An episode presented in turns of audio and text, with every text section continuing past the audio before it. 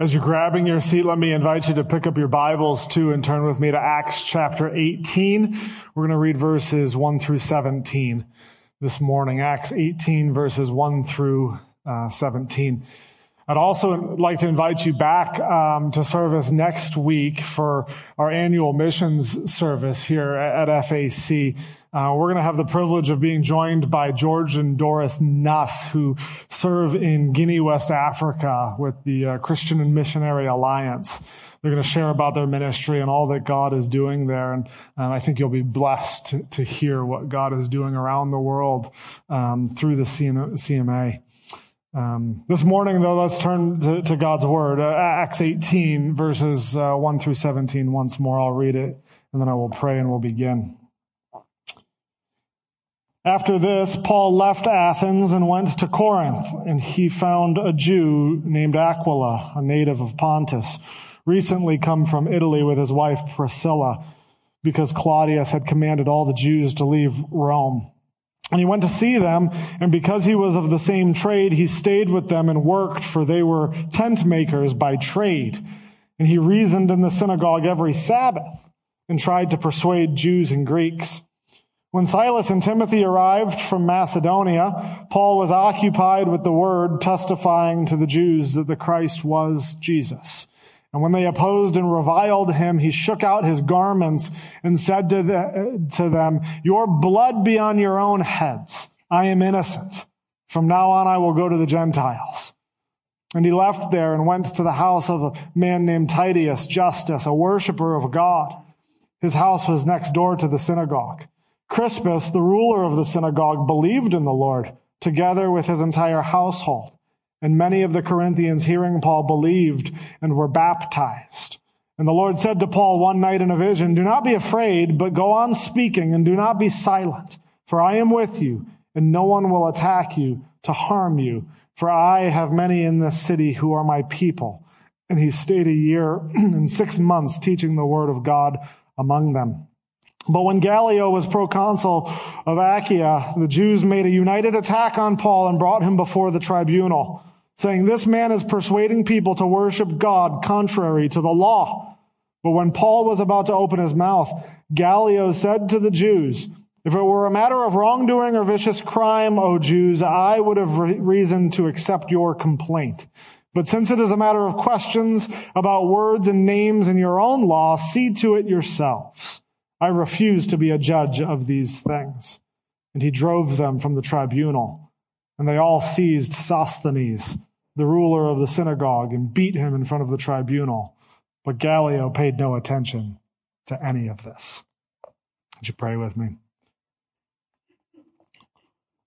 Lord, we recognize that just as salvation is through faith, our own spiritual growth is also uh, by faith in the Christian life. As we come to your word this morning, let us not treat this time studying as something we do merely to gain your favor. We, we know that uh, Jesus, your son, has earned us your favor on our behalf. And so, Father, as we study your word, let it be an expression of our faith. Let our attitudes be such that we are uh, needy and that you alone can satisfy our needs. As we come to this book, your living word would become hungry for the fulfillment and satisfaction that you provide. In your precious Son, Jesus' name, we pray. Amen. The road goes ever on and on down from the door where it began. Now far ahead the road has gone, and I must follow if I can pursuing it with weary feet until it joins some larger way where path and errands meet. And whither then? I cannot say. This is a poem from Tolkien's book, The Lord of the Rings, um, that Frodo the Hobbit recites uh, to his friends as he's about to step over the border of the Shire, which has served as his home his entire life. In the last month, I've actually began reading through The Lord of the Rings, uh, the, the epic fantasy novel. The, the book tells the story of this character named Frodo who has been tasked with journeying across Middle Earth to destroy a ring of power in the fires of the land uh, called Mordor. The journey is over 1,800 miles and takes them roughly six months to complete uh, in its entirety. What Frodo doesn't know as he recites the poem at the beginning, though, is just how weary the journey will be. As you read, you find that there will be sleepless nights. There will be days without food. There will be constant fleet from the enemy. And there will even be permanent wounds and losses that Frodo will have to endure. And as I've read through this story, which really depicts just the ultimate picture of weariness, I couldn't help but think about the apostle Paul and his own journey of weariness that we've actually been walking through together. The, the picture of weariness that I've read in the Lord of the Rings is actually an accurate depiction of the condition of Paul as he uh, arrives in Corinth at this point in Acts. As he comes into the city of Corinth, he is just burnt out. He is at the end of his rope. We know this because later on in life, Paul will write a, a, letter to the church in Corinth and he will explain what his condition is when he first arrived. This comes from 1 Corinthians 2 verses 1 through 3, Paul addresses the Corinthian church. He says, And I, when I came to you, brothers, did not come proclaiming you the testimony of God with lofty speech or wisdom, for I decided to know nothing among you except Jesus Christ and Him crucified. And I was with you and in weakness and in fear and much trembling. From this, we know that Paul arrives in Corinth weak, both physically and emotionally. And this shouldn't come as a surprise to any of us because we've been tracking Paul's journey and we know what he's been through. But for our purposes this morning, let's give a, a quick recap. I actually have an updated map uh, for you uh, that will show us his journey so far, but I would like to backtrack a little bit. The, the, the, map shows Paul's secondary, second missionary journey. And I want to remind you what the last few months or so have looked like for Paul. Right? What did Paul experience over the course of his last few stops? Right there in the northwest corner of the map, we, we see how Paul bounced around Asia Minor there, rather directionless. And then in Troas uh, is where Paul receives a vision there on the northwest side of Asia.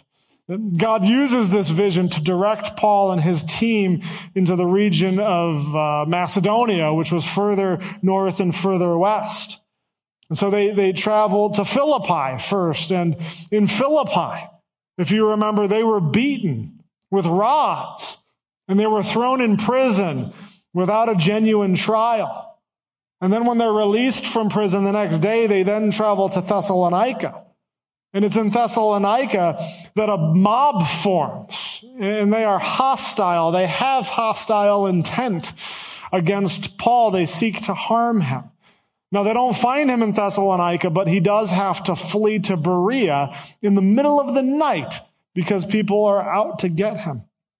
And then in Berea, his third stop in this area, it seems like things are finally going his way. Right? He has a receptive audience. They want to hear uh, about the gospel and examine the scriptures. But then the mob that was in Thessalonica catches wind that Paul's in Berea, and so they travel to Berea once they find out that he was there. And they agitate and stir up the crowds against him once more. And this, once again, forces Paul to flee immediately. And then when he comes to Athens, while he doesn't experience any kind of physical hostility that we know of, uh, he does experience intellectual hostility. Right? Many people poked fun at him, mocked him, sneered at him, called him names. He's been on the run for a very long time. Consider the cumulative effect of this journey as a whole. Right? Despite the divine call to Macedonia, he had been driven out of all four Macedonian cities in which he ministered.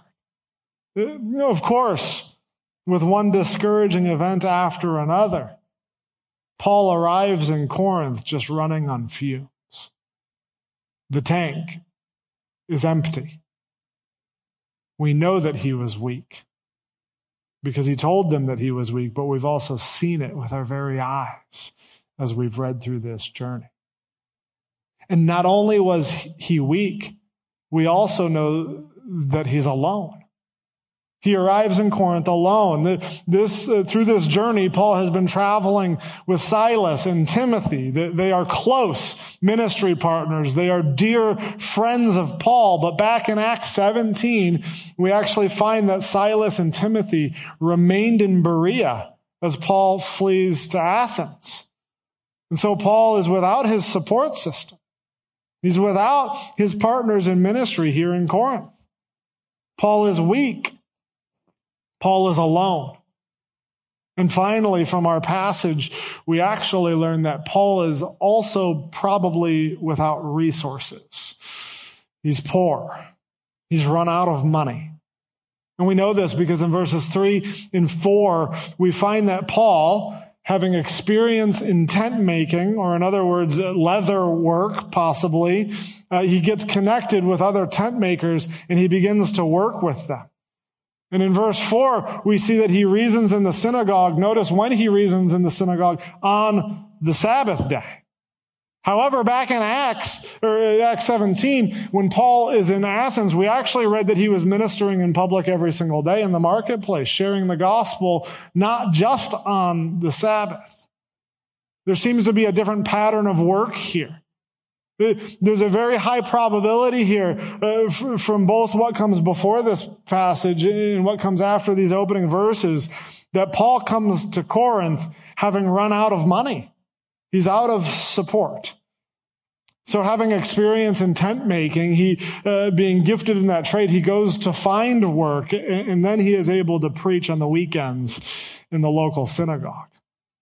And so once again, consider the emotional and physical state of Paul right now. He is weak. He is alone. He is out of money. Those are some pretty miserable circumstances that would take a toll on anyone. Some people, as they read scripture, kind of put Paul on this sort of pedestal as if he is uh, superhuman. But we must remember that while his work was nothing short of extraordinary, he was still human, just like you and I. He was limited by his humanity, just like you and I. And don't think for a second that this man did not wrestle with the same thoughts that you and I have when we're downtrodden.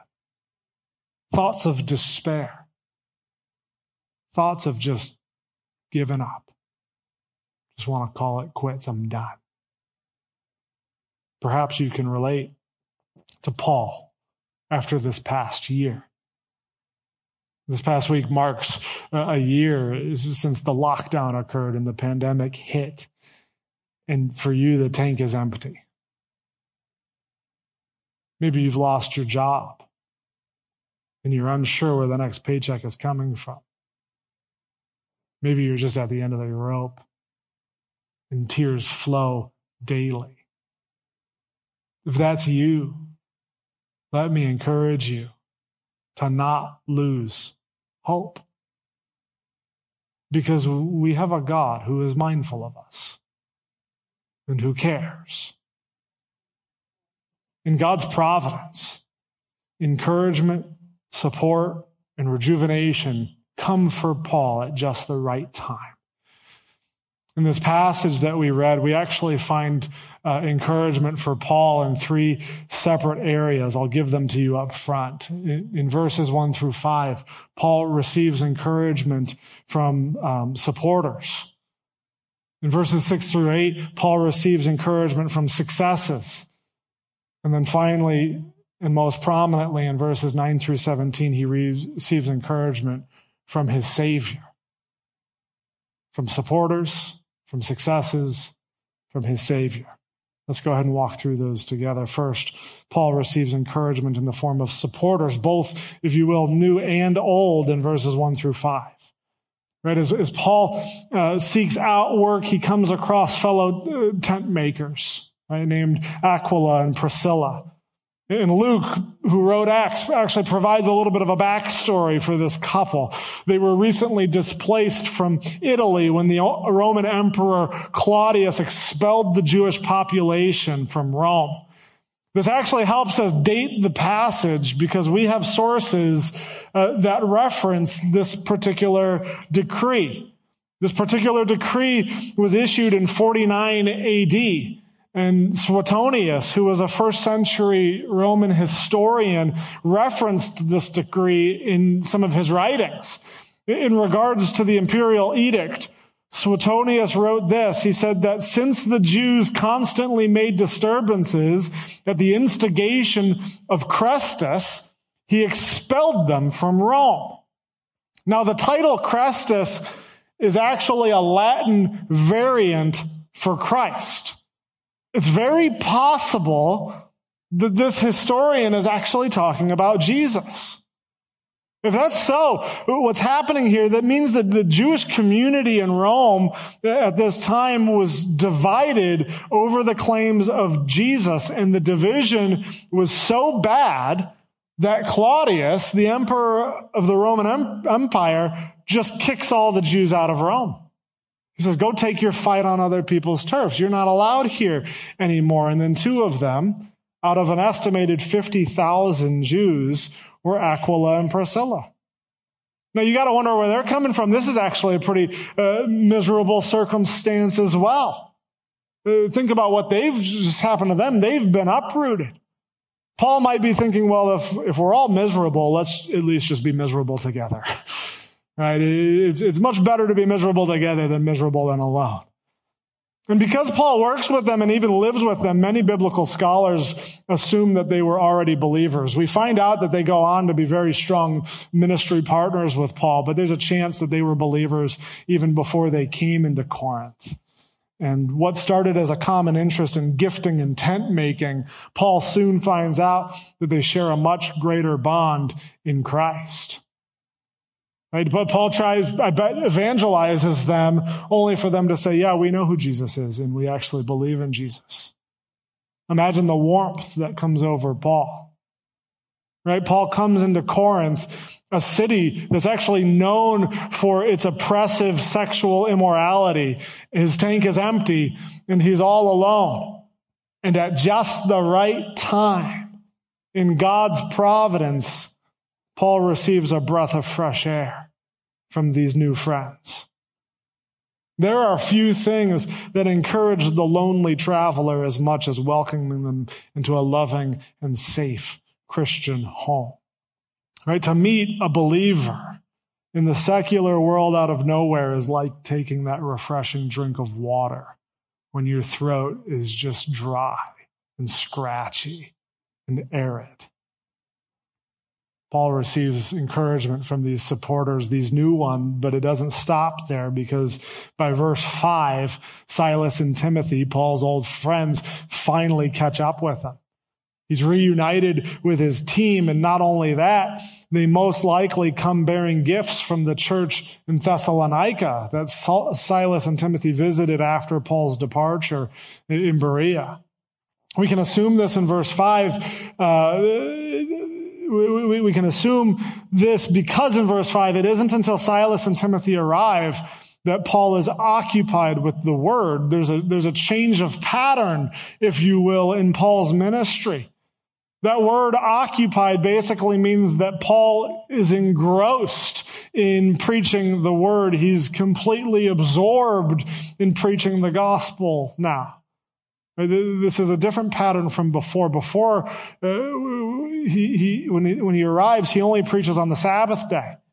And he makes tents the rest of the week, right? Now, he is able to devote himself fully and exclusively to preaching. Now his life is occupied with it and it has his full attention. It certainly seems as though uh, there has been a shift. Certain needs were met when Silas and Timothy arrive. And so here we are, and Paul is no longer alone. And he's no longer de- de- devoid of support. You have no idea the importance of friendship and support in gospel work. There is great encouragement to be found in friendship and in support. Moving forward, Paul finds encouragement not only from supporters, but also from some ministry successes in verses six through eight. We read that Paul goes and testifies to the Jews that Jesus is the Christ, that he's the Savior. And that word testify is a very strong word. It could actually also be translated as to warn. Right? Paul is warning them. The, the, commentators say that Paul is making a serious declaration about the knowledge that he has of Christ. He's warning them of what will happen to them if they don't turn to Jesus. Now, of course, they count this as offensive, so they revile him and they begin to abuse Paul. And we get a glimpse of how Paul reacts. He, he, he bites back, so to speak, and warns them even further. But he, we, we read that he shook his garments out and said to them, Your blood be on your own heads. I am innocent. The shaking out of clothes, it's a symbolic gesture. Through this action, Paul is saying, I have done all that can be done, and I am no longer responsible for you. I've done everything I can to tell you about Jesus and to warn you about what's to come of those who do not follow him and you refuse to listen. And so I am no longer responsible. In the same way, when he says that the blood of their is on their own heads, it's, it's similar. We actually get this picture elsewhere in scripture in the book of Ezekiel. In that passage, God speaks to the prophet Ezekiel and presents him as a watchman at the city gates who must warn those within the city of impending doom and danger. Listen to how God instructs the prophet. The word of the Lord came to me, son of man. Speak to your people and say to them, if I bring the sword upon a land and the people of the land take a man from among them and make him their watchman, and if he sees the sword coming upon the land and blows the trumpet and warns the people, then if anyone who hears the sound of the trumpet does not take warning and the sword comes and takes him away, his blood shall be on his own head. He heard the sound of the trumpet and did not take warning. His blood shall be upon himself. But if he had taken warning, he would have saved his life. But if the watchman sees the sword coming and does not blow the trumpet, so that the people are not warned and the sword comes and takes any one of them, that person is taken away in his iniquity but his blood I will require at the watchman's hand.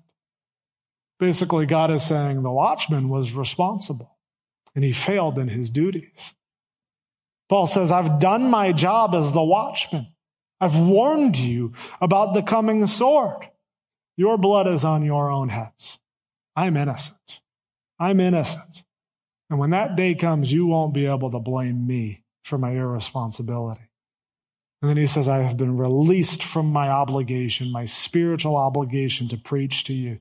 I have given you a fair chance. Whatever comes to you is not my fault. This really shows us how evangelism is a wonderful privilege as believers, but that we are also under a weighty obligation to tell people about Jesus, to warn them of what's to come. This is serious business. We're not playing games here because there are literally souls on the line. But as a reminder from last week, we are not responsible for their response. We are merely responsible for telling. In some instances, if someone rejects the message enough, we are actually released from such obligation, which is what happens to Paul. Paul says, I've been released. Now, it's important to notice that while Paul is released from preaching the gospel to this particular Jewish population, he is not released from preaching the gospel altogether. Right? He is merely released from the obligation of one group, and he is now under obligation to another group. You see, our audience may change, but we are always under obligation to some capacity to tell people about Jesus. Paul says, Hey, if you guys won't listen to me, I'm going to go find somebody who will. I'm turning to the Gentiles. And he didn't have to go far. He literally walks right next door to the synagogue and he starts preaching to the neighbors. When, one door closes, God now has opened another door for Paul that happens to be the next door neighbor. And from there, Crispus, the leader of the synagogue, the very synagogue that just kicked Paul out, actually comes to know Christ. There seems to be some vindication here for Paul. Think about it. He has left the synagogue assuming that there was no fruit to be had there, but the very leader of the synagogue himself turns to Jesus. This shows us that we never know the types of seeds that are planted when we share Jesus. Even in the areas where there seems to be no fruit, the Holy Spirit can grow fruit. The Holy Spirit can take what perceive, what we perceive to be nothing and he can bear fruit from it as he actively works. And from this event opens up the floodgates of sorts in this area for Paul. Because not only was Crispus brought to Christ and, and, and Titius, the household, the, the, the owner of the house, but Crispus's entire family. And then we're told that many Corinthians hearing Paul believed and were baptized. There is a significant windfall of the Spirit here as uh, in this ministry as Paul endures. You look at that and say, Paul, this must have been an encouragement for Paul to see that his work was not in vain, to see such ministry a success. However, as we keep reading, we see that there's still need for more encouragement. Right? Paul's tank isn't quite full yet. And so finally, he receives encouragement most importantly and prominently from his Savior. The text says that the Lord came to Paul in a vision one night. This is Jesus. Jesus himself intervenes to spur Paul on. And we know that there's further uh, encouragement required because of the message that Jesus shares. He tells Paul, do not be afraid, but go on speaking. Do not be silent. This gives us a hint into the condition of Paul. If Jesus said, do not be afraid, and Paul wasn't afraid, it wouldn't make much sense. Right? If Paul wasn't feeling the pressure to, to, to stop uh, speaking, if he was feeling tempted to be silent, Jesus would have never said that. Because the conversation would have gone something like this. Paul, don't be afraid. I'm not. Like, what are you talking about? No, no, Paul is drained. He is afraid. He is tempted to be silent. This message alone shows that there is some, still some fear that resides in Paul's heart. And we may read this and wonder, why is this so? Why is Paul still afraid? He just notched a huge tally in the win column by bringing a bunch of people to Jesus. What is there to fear? You think he'd be riding high at this point? Paul's afraid probably because he sees history repeating itself all over again. He, he's looking at the situation and saying, I've seen this episode before.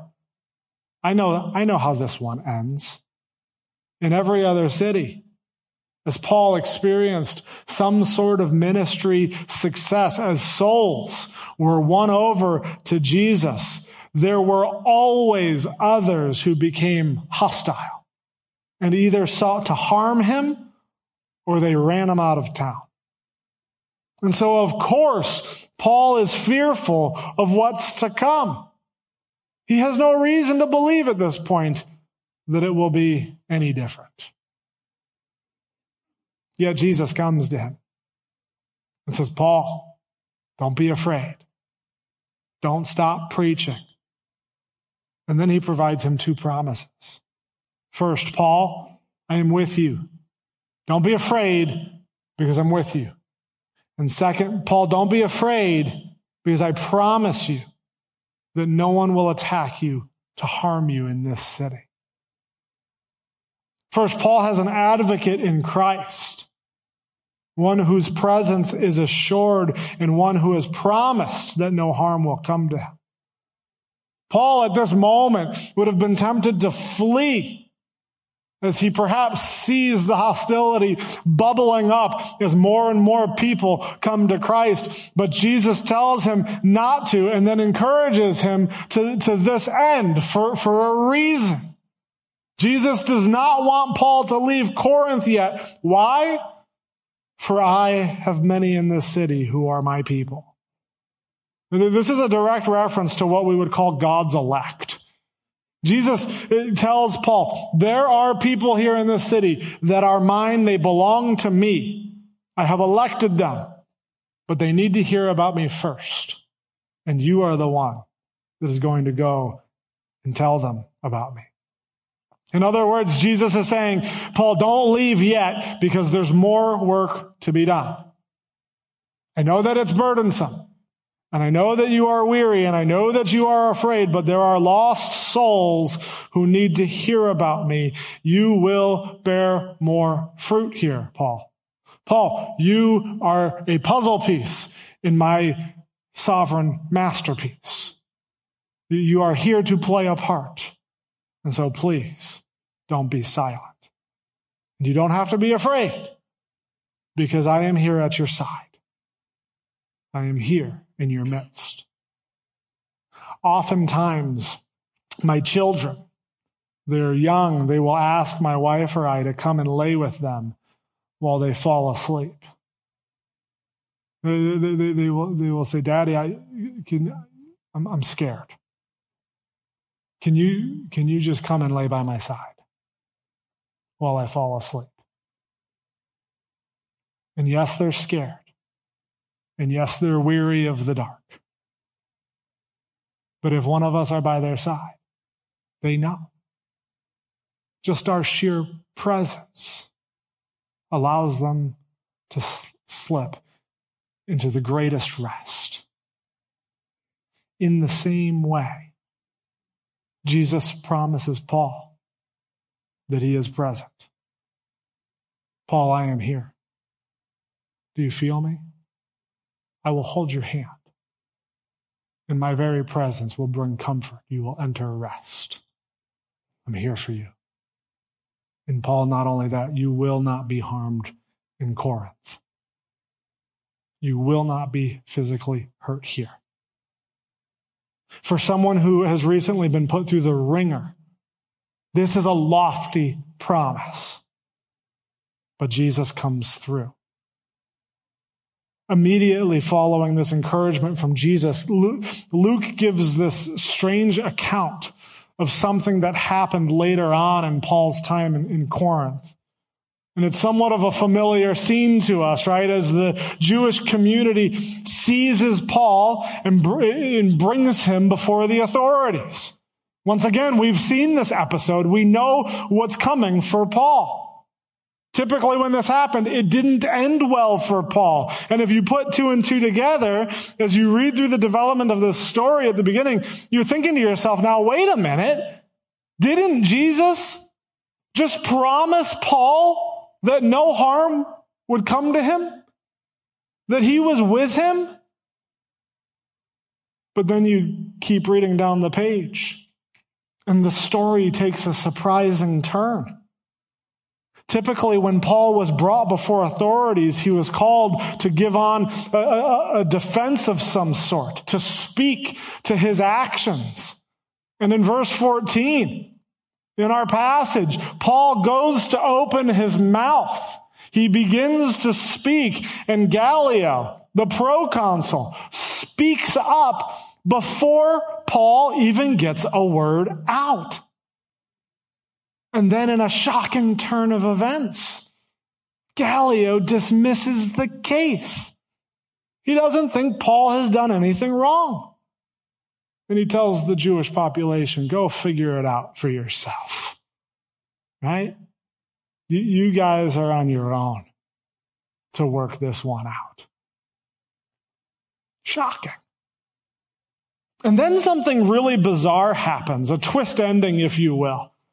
We're told in verse 17 that they all seized Sosthenes, the ruler of the synagogue, and beat him in front of the tribunal. But Gallio paid no attention to any of this. Every interpreter that I read is vastly confused by this because we don't really know who Sosthenes is other than the fact that he's Jewish, that he's a Jewish leader. And we actually don't even know who's beating him. There's a lot of different theories, but, but none are certain. So why on earth is this detail included? Luke includes this detail to show how Jesus came through on his promise. But it's remarkable that we're in a hostile environment. The tensions are high. Somebody gets a beat down and it's not Paul. What a turn of events. Because he was typically the punching bag in these situations, but not this time. And if you think about the passage, it very easily could have been Paul, but it wasn't. Right? It's, it's not because Gallio is some shining model of justice. Right? It may appear like that at first glance, that Gallio is sticking up for Paul and sticking up for the Christian way and sticking up for justice. But you see that he turns a blind eye to this beatdown. Gallio, it appears, just wants to avoid conflict. Right? He doesn't want to get in the middle of, of the Jews and Paul, and he refuses to stand in the middle of this attack uh, on Sosthenes. So he, he just kind of turns the blind eye. He puts it back on, on them. So think about it like this. If the Jewish people wanted badly enough to hurt Paul, if they were impassioned enough, they had a chance to attack Paul, and Gallio would have done nothing. And so if it wasn't Gallio that saved Paul, who was it? Why wasn't it Paul who was beat? We know the reason. Because Jesus had promised him that no harm would befall him in Corinth. Jesus had a promise to uphold. That's what this last scene is showing is that Jesus always comes through on his promises, even when it appears that there's no hope. And if Jesus always comes through on his promises, we can trust him in our very lives every single day. And most importantly, we can trust him for our salvation. When all is said and done, and God must punish sin on that last day. Jesus has promised that if we rest in Him and come to Him and trust in His sacrifice for us, that no harm will come to us on Judgment Day. The blood of our sins, our own blood, will not be on our own heads come Judgment Day because it was on Jesus. It was on his head. He took it on himself. Now, we don't have a specific promise like Paul did that, that we will experience no harm in this life or in this city, but we do have a promise from him that he is with us until the end of the age. And so looking down the road, you will see that it is long and that it's arduous. And the road goes on and on. You consider the path of the believer and say to yourself, that is a lot of pain. And that is a lot of suffering. But then we can rest easy, knowing that we do not walk the path alone. We walk the path with Jesus who has already walked the path of suffering at the cross. and we now rest in his glorified presence. Don't give up. Do not lose heart. There is more work to be done. Paul would go on to stay in Corinth for a year and a half, unscathed. And then he gets to leave on his own terms. How wonderful. Would you pray with me? Heavenly Father, we thank you for the promise that your Son is with us by the power of your Spirit. Lord, we intend for you to um, uphold that promise. There are many in this room that may feel uh, beat down and out of gas. And so I would ask, Father, that while Jesus is present, we, we know in our minds that he is present. Sometimes our hearts don't feel that way. And so, Father, by the power of your Spirit, would his presence be made known? Would we feel the presence of Christ as we wake up on Monday morning and continue on this long road once more? We thank you for your word and your promises and your goodness to us, Father. And in your holy name I pray. Amen.